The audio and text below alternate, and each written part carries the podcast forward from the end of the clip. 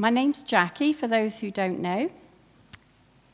I've been blessed with coming to New Life Community Church for two years. It doesn't feel like two years, it feels like a lifetime. I'm widowed. I have two daughters and son in laws, and two beautiful grandchildren. My background is nursing, midwifery, education, and social work. So you can see, as I say the word, it comes out quite a bit in what I do. I have the privilege of working in palliative care in a hospice at home team, who are amazing. Can we just have the slide, Joe? The first one. So, do you recognize the picture? You are allowed to speak to me as well. Clark Kent, thank you. Can you do the next picture? There we go. Now, is Joel still here? So, Joel, when I came to that Taskmasters, I had my little Superman badge on just for fun, and I think it got missed, so I had to put it up again. S- Superman, he's quiet, meek reporter in his daily job. He just goes about things. Now, some of you might not even know Superman because I am a little bit old. So, uh, but I remember having to sit through Superman because my brother. He doesn't show his powers to those around him, but he keeps them hidden until he's needed as Superman. And suddenly he rips off his shirt, and there underneath is his Superman outfit even with his pants on top. He did good when others were trying to do harm. And he respected the world around him. Of course, Superman is fictitious, so I'm sorry to dull your dreams. But he saved a lot of people. So, if we think about the fruits of the Spirit, what do you think I'm talking about this morning?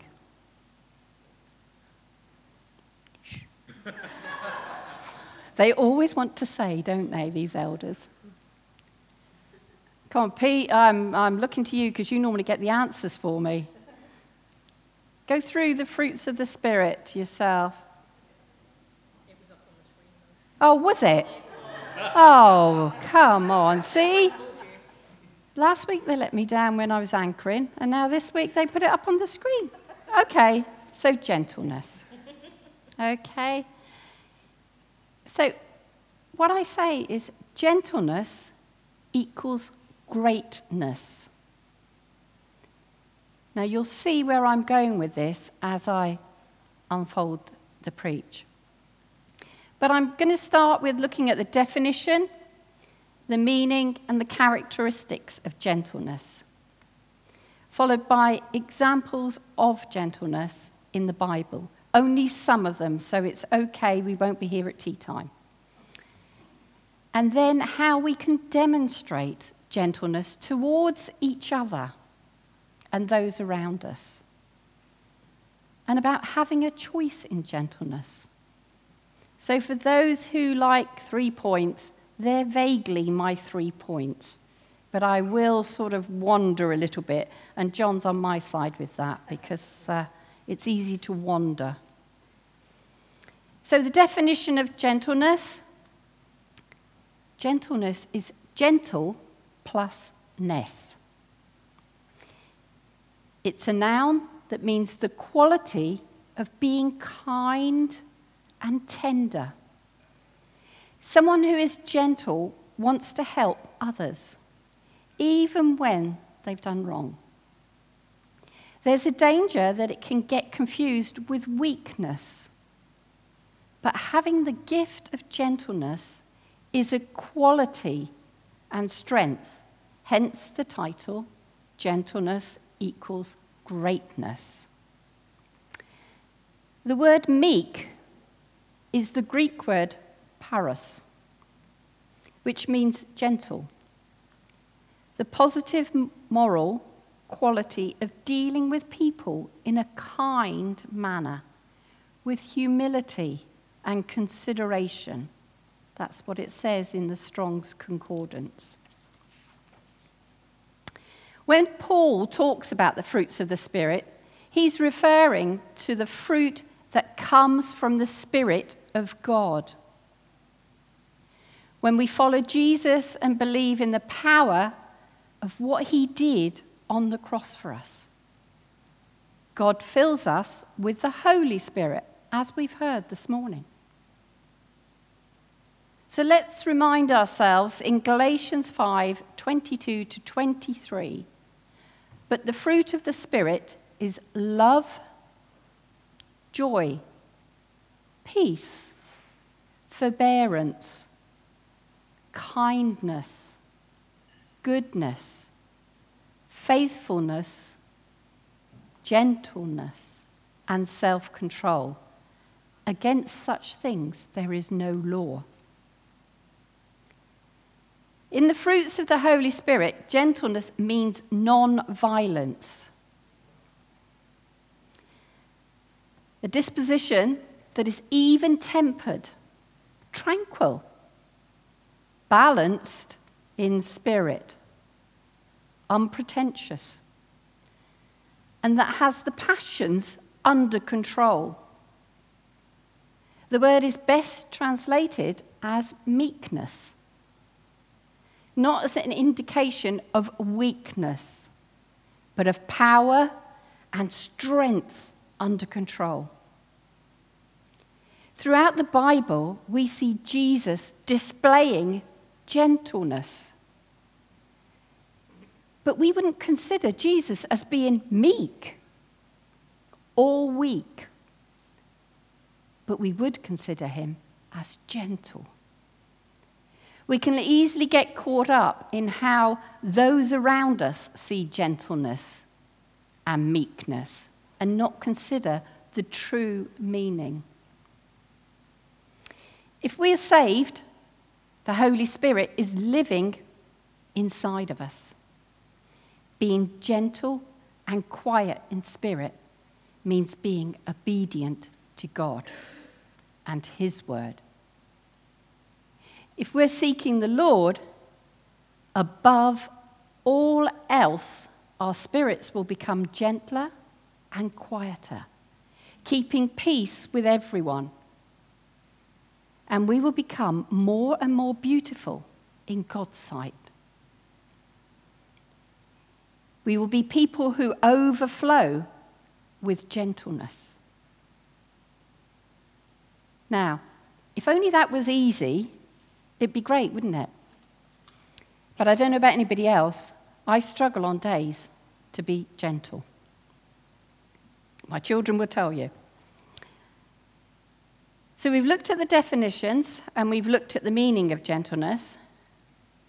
What are the qualities and characteristics of gentleness? Well, being kind, being tender, mild mannered, compassionate, considerate, courteous, polite, thoughtful, and soothing to be around. Someone who is good at listening. They're patient and they're considerate. They're slow to anger do you see yourself in these words? Perhaps on a good day? To be gentle means showing love and care for others in how we act and speak. This shows a gentle spirit or nature about you, about me. Someone who recognizes and acknowledges others' weaknesses and limitations. A gentle person will speak truth, sometimes even painful truth, but in doing so, needs to guard their tongue and their tone and the way they speak so the truth will be received. When I was sitting at my desk preparing this message, God gave me a fresh revelation of Himself. As I started to make a list of characteristics, I realized just how much God's gentleness had touched me over the last year. His gentleness had been so evident whilst I've been facing some difficult things in life. And as I sat, I became overwhelmed with his love and his presence in the room with me.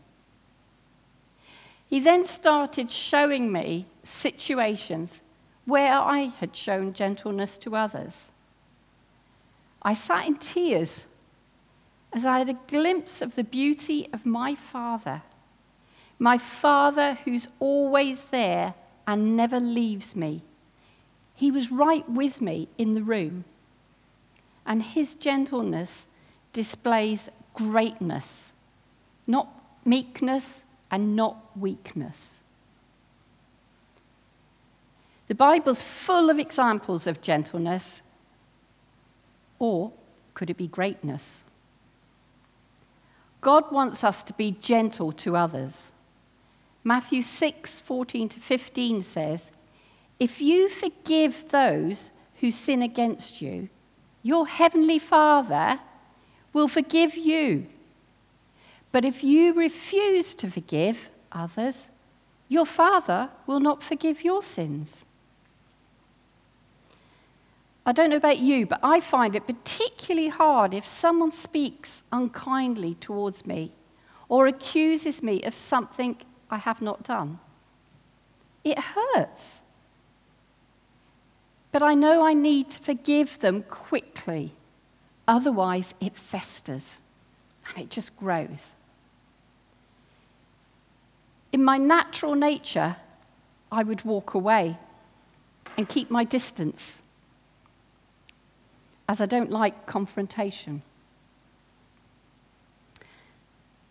I'm someone who reflects on situations and tries to try and understand why they've been like that and show love to them. But it's not easy. A gentle heart comes from having love for others not holding on to grudges or resentment towards others.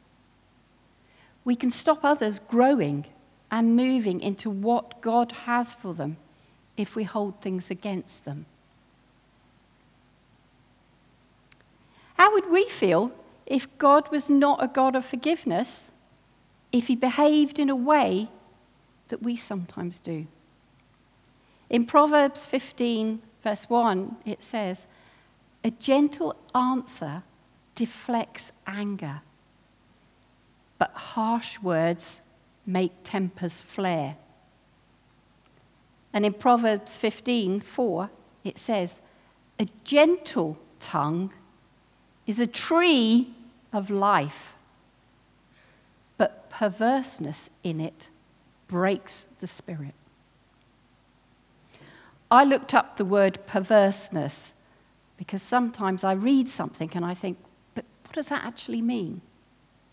And it means unreasonable, irrational, irrationality, readiness to show annoyance and impatience.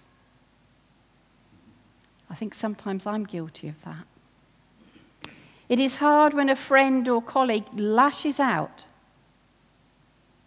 Good words are like a tree that continually brings life from its shade and bears much fruit. As a church family, we have the power to do good by speaking gently and kindly to one another. It should be a place of harmony, care, and love. A place where people want to come and belong a paradise island where others would wait to want to live with us and be part of us. The difficulty is the power of our words can also be harmful and destructive when spoken harshly or unkindly. Sometimes we don't even realize we're doing it. We may be having a bad day. We may be keen to get our point across in a conversation. We may be jealous of someone, even angry. We get frustrated and before we know it, we've spoken unkindly to them. Being unreasonable or thinking unkindly thoughts, which is also wrong. We need to watch our relationships and interactions with each other. And remember, gentleness equals greatness.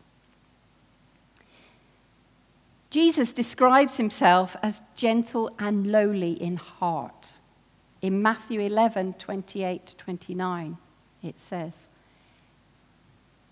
Then Jesus said, Come to me, all of you who are weary and carry heavy burdens, and I will give you rest. Take my yoke upon you. Let me teach you because I am humble and gentle at heart, and you will find rest for your souls. Here, Jesus is inviting those who are tired and weary to come to him. Some are tired because they've been working so hard. Some are exhausted because they've been doing it in their own strength. It doesn't matter which. What Jesus is saying is come to him. He will give relief, rest, and refresh our souls. He's not saying to stop working. But what he's saying is he will sustain us. He will show us how to work effectively. Then he says about taking his yoke. And many of you will know this is the equipment that farmers use to join two animals, such as oxen, together so that they can share the load, share the weight.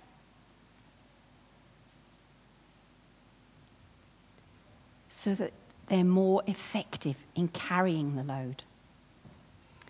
Jesus wants us to share that load with Him. He will teach he will train, He will guide, and He will equip us. We will find rest and refreshment in Him if we partner with Him and let Him show us the way to go about things. His desire is for us to mirror His gentleness.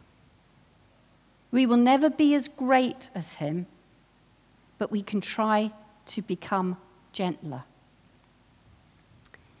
Psalm 23 is the most famous psalm, probably, in the Bible. It gives us a lovely picture of how God is so gentle with us. He makes me lie down in green pastures. He leads me beside still waters. He restores my soul. Just think about those words. It describes how shepherds take their sheep to green pastures where there's quiet waters. It also says that Jesus guides the sheep, meaning us, paths of righteousness. This means that when we follow Jesus, he will lead us to do what is right. A shepherd guides sheep to a safe place to eat and drink. The sheep completely trust the shepherd. We should be trusting God to lead us and show us how to live in righteousness, to do what is right. God cares for us and disciplines us to enable us to grow and develop in maturity. He is our Heavenly Father, who loves us tenderly. In the Old Testament, there's more about a shepherd in Isaiah 40:11. He will feed his flock like a shepherd. He will carry the lambs in his arms, holding them close to his heart. He will gently lead the mother sheep with their young. And this is another example of the shepherd's gentleness. We can picture that soft touch, that calm reassurance, and those arms holding us and a loving hand. When I think about the shepherd, it reminded me of when I had my children.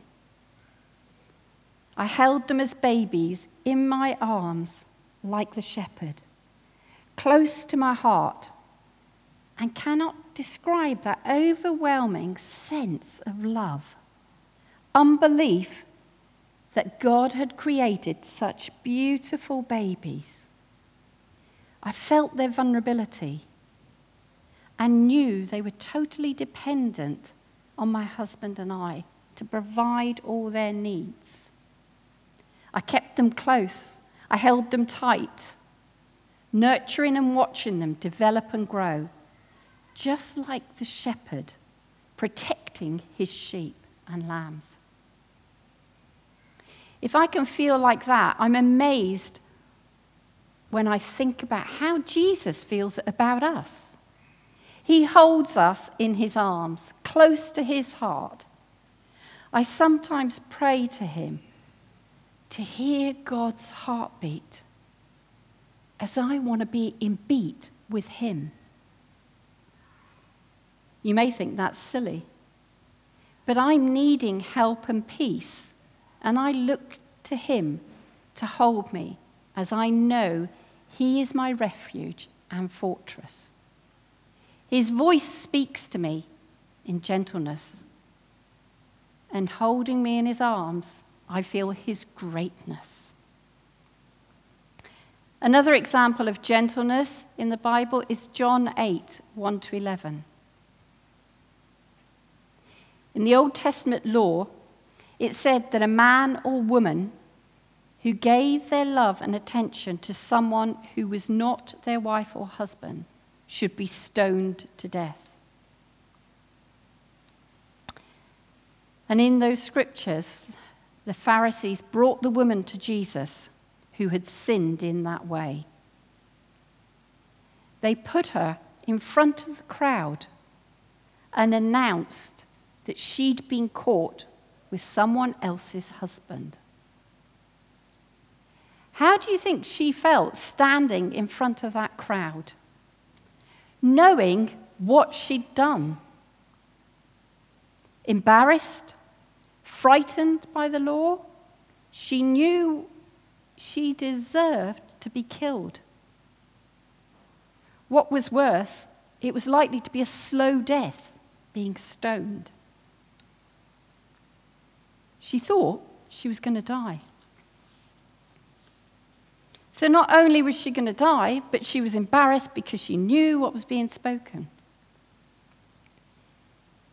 The Pharisees wanted to try and trap Jesus so they would have a reason to accuse him of wrongdoing.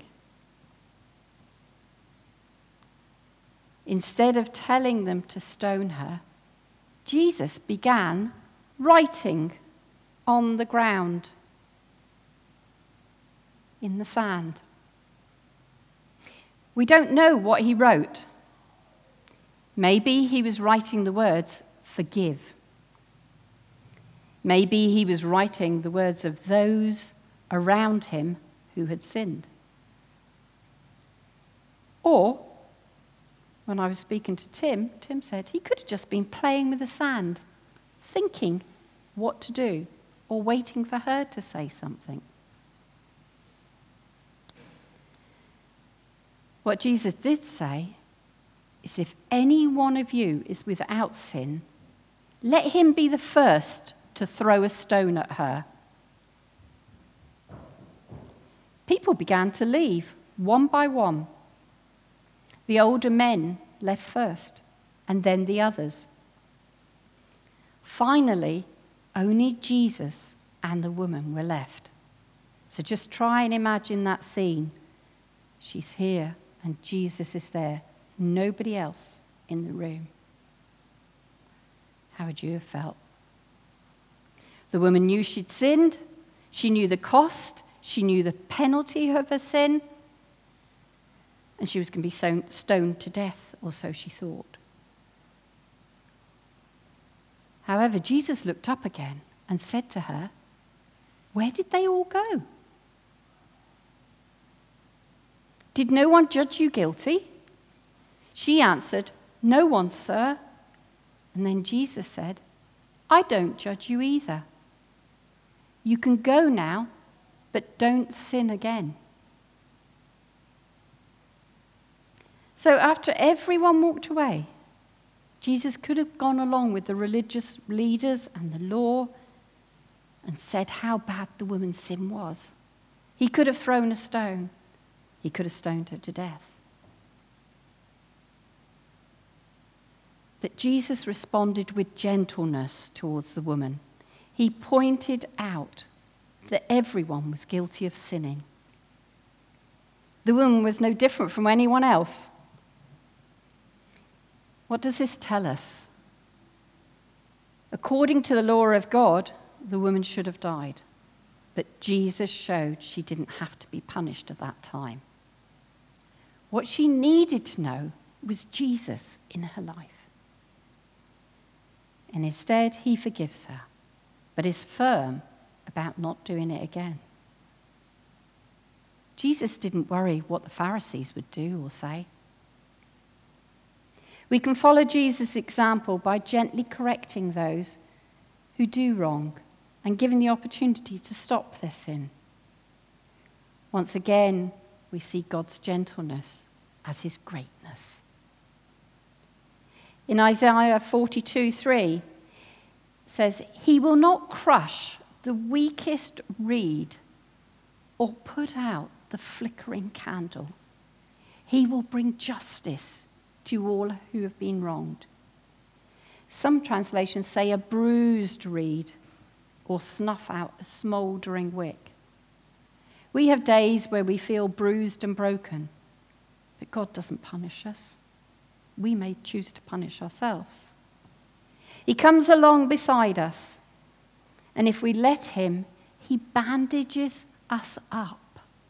He binds us back together, holds us, gives us comfort so that we will be strong again. And if he finds us as a barely flickering flame, he's more likely to fan that flame back into a radiant flame instead of snuffing it out. And we can count on him acting this way until he brings justice through to glory. Remember his gentleness, and his greatness. There's so many stories of gentleness of Jesus in the Bible. You only need to look at the Gospels. They reflect the greatest examples of the gentleness of Jesus. He constantly demonstrates a softness of heart towards others.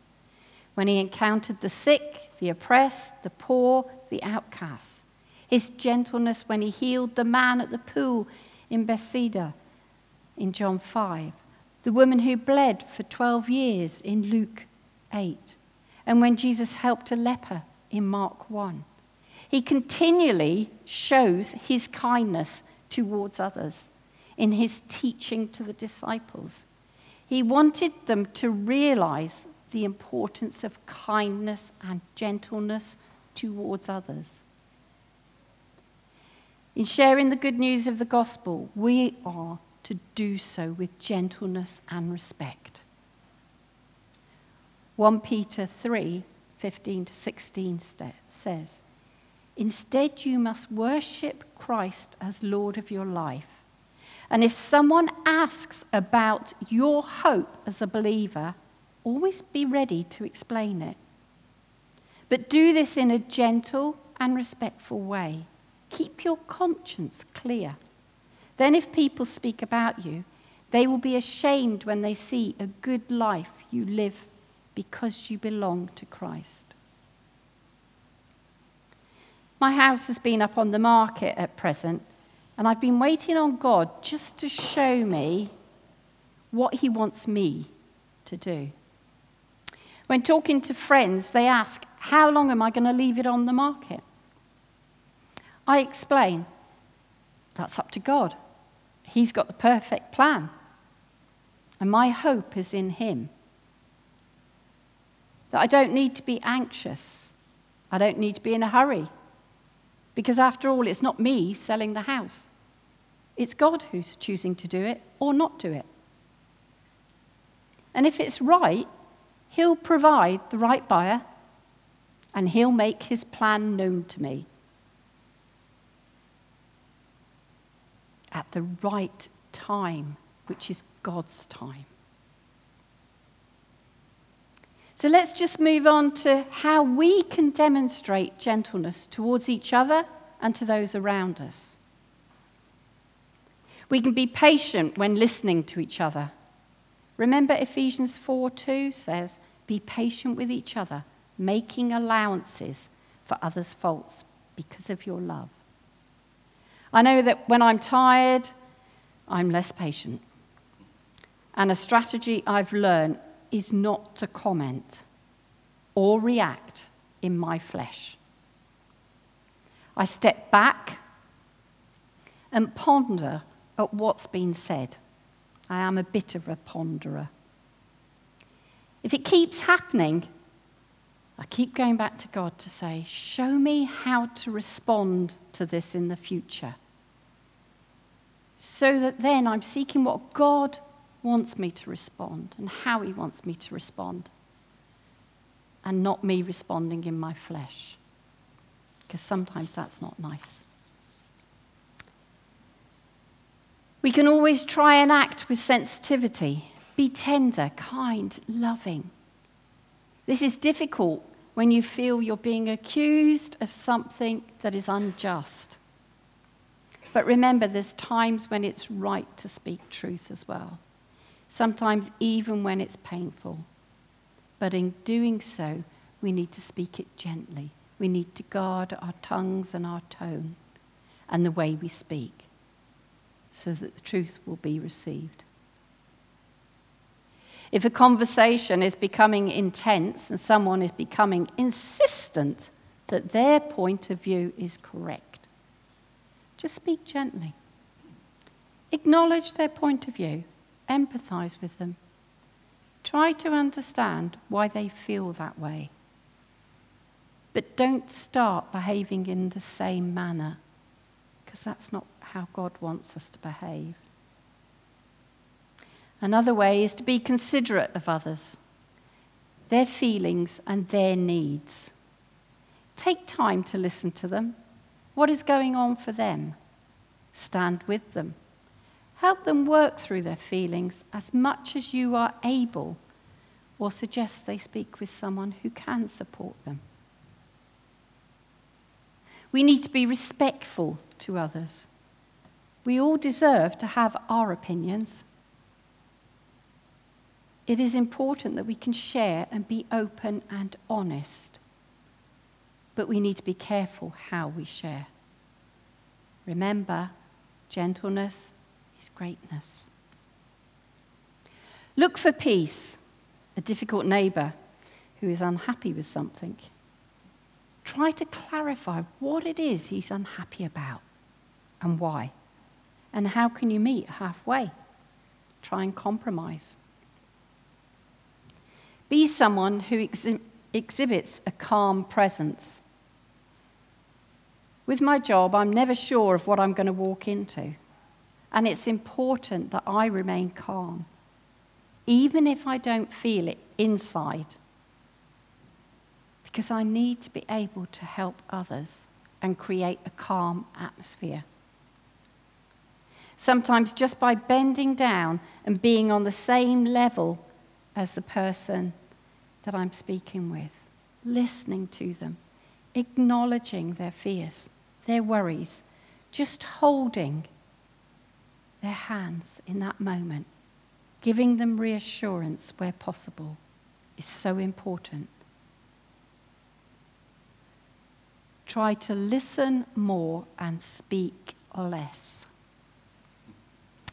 I was always taught that if you're thinking what to say or reply before the person's finished talking, you're not listening. And it's a good thing to just practice because I realized I had a lot to learn about listening. We can speak to and treat others as we'd like to be treated. Be aware of your voice level, the type of words you're using, your body language, your attitude. It's never helpful or nice to accuse somebody of something because that's what you're feeling. We're responsible for how we feel, and we need to look at why. We should be humble, meek, unassuming. In other words, go about things quietly as you serve and care for others. So, is there a, a being gentle? Is it a choice? you can choose to be gentle. It's helped by being in the right environment, surrounded by the right people who help us to thrive. When we start and trust and believe in ourselves, that's when gentleness is outworked. Gentleness is a choice. Sometimes it's a brave one. Remember, it's not a weakness. And in choosing gentleness and respecting it, we're boldly accessing our true strengths and qualities. Remember, it's okay to take a firm stand and yet still respond with gentleness. So, just going to come to the conclusion, you'll be glad to know.